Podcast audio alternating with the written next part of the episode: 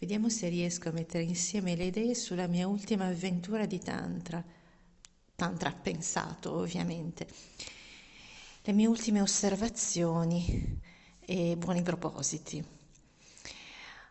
Allora, eh, la prima storia eh, riguarda tutto è nato quando il pomeriggio mm, una mia amica, di cui non farò il nome, e non mi sforzo neanche di inventarlo, e, ehm, e beh, mi accenna che come, come spesso capita, quando ci si lascia poi finalmente eh, si scopre un grande amore perché eh, si è liberi di non manifestarlo o di manifestarlo o di sentirlo o di non sentirlo, insomma si è fuori, si è fuori dagli attaccamenti, dalle aspettative, dagli imprigionamenti, da tutte quelle cose bruttissime di cui gli esseri umani non possono fare a meno quando sono in coppia. E quando si lasciano, grande amore, e per lei anche grande erotismo perché è una persona che con l'erotismo ci sa fare, insomma.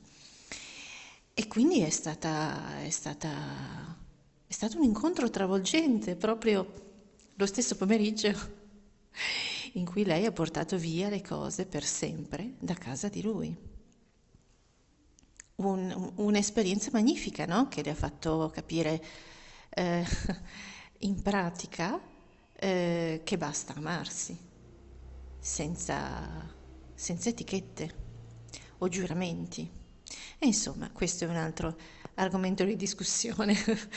e, e, a me piaceva invece molto guardarla, eh, perché lei poi mi ha invitato a una sua sessione eh, pubblica di biodanza e quindi insomma parlarci insieme, sentirla accennare a, a, questa sua avventura e, e poi vederla agire eh, praticamente Ehm, mi è piaciuto molto. Ho proprio contemplato una donna eh, libera, mh, mm, spontanea, semplice, eh, che sa godersi la vita. Era evidente. E quindi ho attivato anche i miei superpoteri. Eh,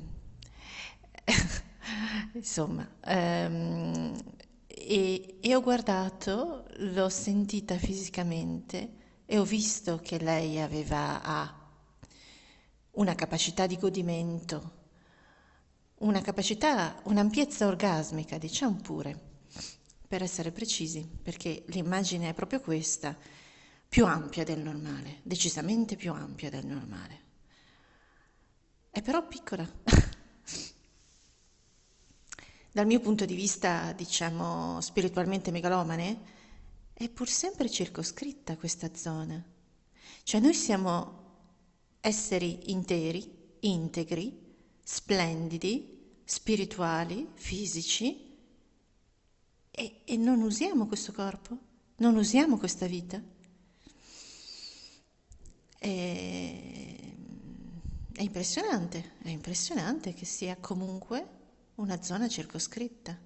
Ora non lo so se non lo so perché io non mi sono vista nelle mie esperienze erotiche eh, quanto riesco ad espandermi, ma mm, mi è sembrato che lei fosse, diciamo, a uno stadio molto promettente, molto mm, ammirevole. e, ehm, e avesse appunto una zona di godimento mm, ricca ed estesa. Eppure mi sembrava non si estendesse di sicuro oltre l'ombelico. Ecco, non ditelo in giro, non diteglielo. Ehm, e vabbè, e comunque a biodanza è stato peggio, nel senso che lei è bellissima, ovviamente, ma gli altri, gli altri normalmente, in media, esseri umani, gli altri che ho incontrato quella serata di biodanza, ma, ma proprio per niente godimento, nonostante ovviamente a danzare c'era piacere, a stare insieme c'era piacere, ehm, e però potenza orgasmica, potenza estatica, potenza vitale, vitale di godimento, è pochissima, pochissima. Non vorrei indagare, non vorrei davvero fare dei sondaggi. E, ehm, e questo per le donne per le donne che hanno un, un, magnifico, magnifico potenziale di volontà, di amore e anche di apertura fisica. E invece niente. E, e, e mi spingo a dare un'occhiata anche agli uomini, belli, veramente, ovviamente, insomma, chi partecipava comunque eh, a, al coraggio, la, eh, la bellezza di mettersi in gioco, belli, tristi e soli. Quindi ovviamente gli uomini sono messi peggio. E vabbè, momento di turbamento e momento di buoni propositi ovviamente. Vocale tantra numero 2. Continua dal precedente, se non ti sei ancora stufato. Ehm, perché la storia continua? Perché proprio il giorno dopo mi è capitato, diciamo, a un incontro di studio, di studio di mm, alchimia e astrologia, insomma, si è andati anche a parlare di Tantra. oh beh, in realtà eh, chi ha citato questo tema non è un esperto, tantomeno in pratica. Siamo ben lungi. Vabbè, forse conosco persone troppo uguali a me. Ehm, però ne ha parlato in modo irresistibile. Allora, intanto la, la, conoscenza che ne aveva risale al magnifico libro, il libro, segue, il libro segreto di Gesù, volume primo, di Daniel Meroy, eh, che ricorda la vita di Gesù e quindi anche la sua avventura tantrica, il suo addestramento alla pienezza e all'integrità attraverso il tantra. E ha una descrizione molto precisa, io l'ho letto quel, quel libro e anche, anche quel capitolo e diciamo una maestra yogica tantrica lo aspetta e eh, trascorre con lui alcuni mesi ed è un avvicinamento progressivo, perché non si tratta di sentire il, come dire, la sconvolgente attrazione momentanea, il brivido, l'eccitazione, si tratta di coltivarla, si tratta di amplificarla, di magnetizzare i propri corpi nell'incontro, prima dell'incontro fisico, materiale, del contatto, della, eh, del, dell'intreccio dei corpi. E quindi si tratta davvero di stare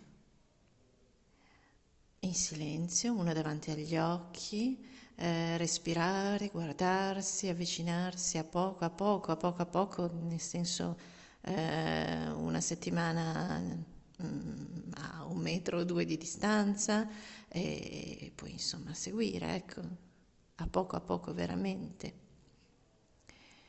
come una contemplazione dell'energia stessa, una, una venerazione delle complementarietà e delle polarità, un'amplificazione infatti.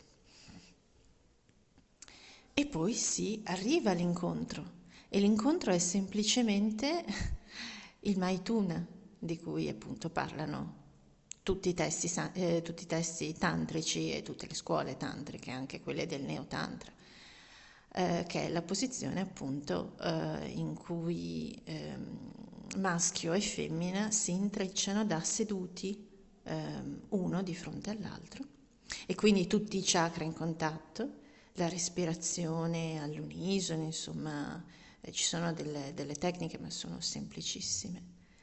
E il concetto è semplicissimo. Queste due polarità sono incastrate, attivate e si sta, si sta nell'eccitazione, si amplifica, si sta nell'amore, si amplifica e si porta in alto l'energia semplicemente perché la si espande, la si espande da seduti, naturalmente va in alto. E, mm, beh, perché è anche irresistibile utilizzare il cuore e quindi poi anche i chakra superiori. Si è in quello stato. E l'energia cresce e la kundalini sale. Ed essendo in due certamente si fa più fatica ma certamente è molto più potente. Ed è anche più sicuro perché le, diciamo la salita delle energie da destra e da sinistra, Ida e Pingala intorno alla colonna eh, viene armonizzata, equilibrata, contenuta, non ci sono degli svarioni insomma. Eh, ci si guida reciprocamente in un certo senso. E a me veramente, ascoltando questa persona che raccontava in via teorica, si capiva benissimo che anche lui era poh, anni luce, ma esistenze lontano dal, dall'averlo messo in pratica e dall'averlo assimilato nel corpo e sentito, e vissuto e conosciuto in questo modo. E io però ho veramente avuto l'ennesima conferma che è facilissimo. Basta solo trovare una persona con cui farlo, ovviamente. Lo scriviamo nel nostro quaderno dei desideri. Ehm, però è, è la strada, è una strada inevitabile. Perché fare le cose male se le puoi fare bene, se le vuoi fare bene? E, ehm, e la via, la crescita eh, personale, interiore, spirituale, in tutti i sensi. È chiaro che si fa da soli e si fa benissimo e si raggiunge l'illuminazione, si raggiunge tutto quanto. E in due è più difficile, lo raccontava anche un alchimista eh, in un corso che ho seguito, Patrick Burensteinas, eh, alchimista francese realizzato, eh, beh, certo, che diceva che si può percorrere la via in due. Eh, c'è stato... Ah, oh, adesso non mi ricordo più il nome. C'è stato un alchimista famoso, mi ricordo, che eh, ha trascorso tutta la sua vita, diciamo, eh, materiale e spirituale, quindi anche la sua ascesi spirituale la sua realizzazione come alchimista insieme alla moglie, Pernerelle mi sembra che si chiamasse, la moglie. E, ehm, è più difficile perché bisogna sincronizzare i tempi. E beh, eh, sincronizzare i modi, voglio dire, eh, è chiaro, è chiaro, si sperimenta eh, ogni giorno che l'interazione è più difficile della solitudine. Um, però è molto più potente. Quindi ragazzi, vale la pena. E mm, ecco, le mie ultime riflessioni sul Tantra credo che siano tutte qua e sono, sono buoni propositi di fare una bella vita con senso, con pienezza e con, con il piacere che ci meritiamo, perché noi siamo quello. Siamo un corpo che vibra, che, che, che gioisce come un bambino, di, di tutto quanto. E, ehm, e quindi non capisco perché non possa gioire anche del modo più adulto e profondo e vitale e potente ed estatico della vita stessa. Vocale Tantra numero 3. E insomma, siamo uomini o bestie? Fatti non foste a vivere come bruti, ma per seguire virtù e conoscenza. Insomma, lo si dice da un po' sta cosa, eh? bisognerebbe davvero, davvero sentirla, viverla e farla.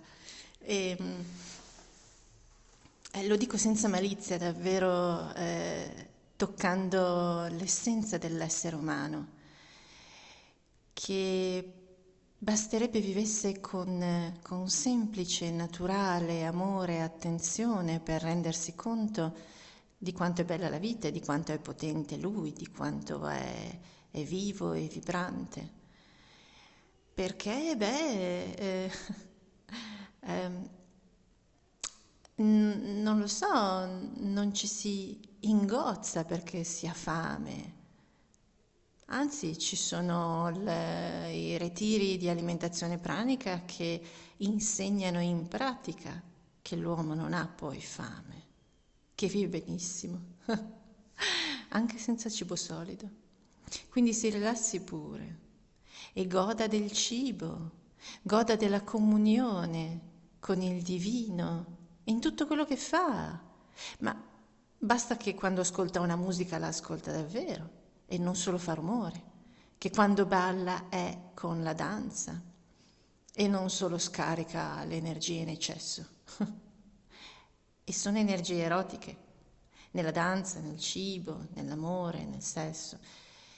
E, ehm, ecco, per dire che, per dire che il potere estatico è il potere più naturale e primigenio, presente in ogni essere umano, se solo se ne rende conto.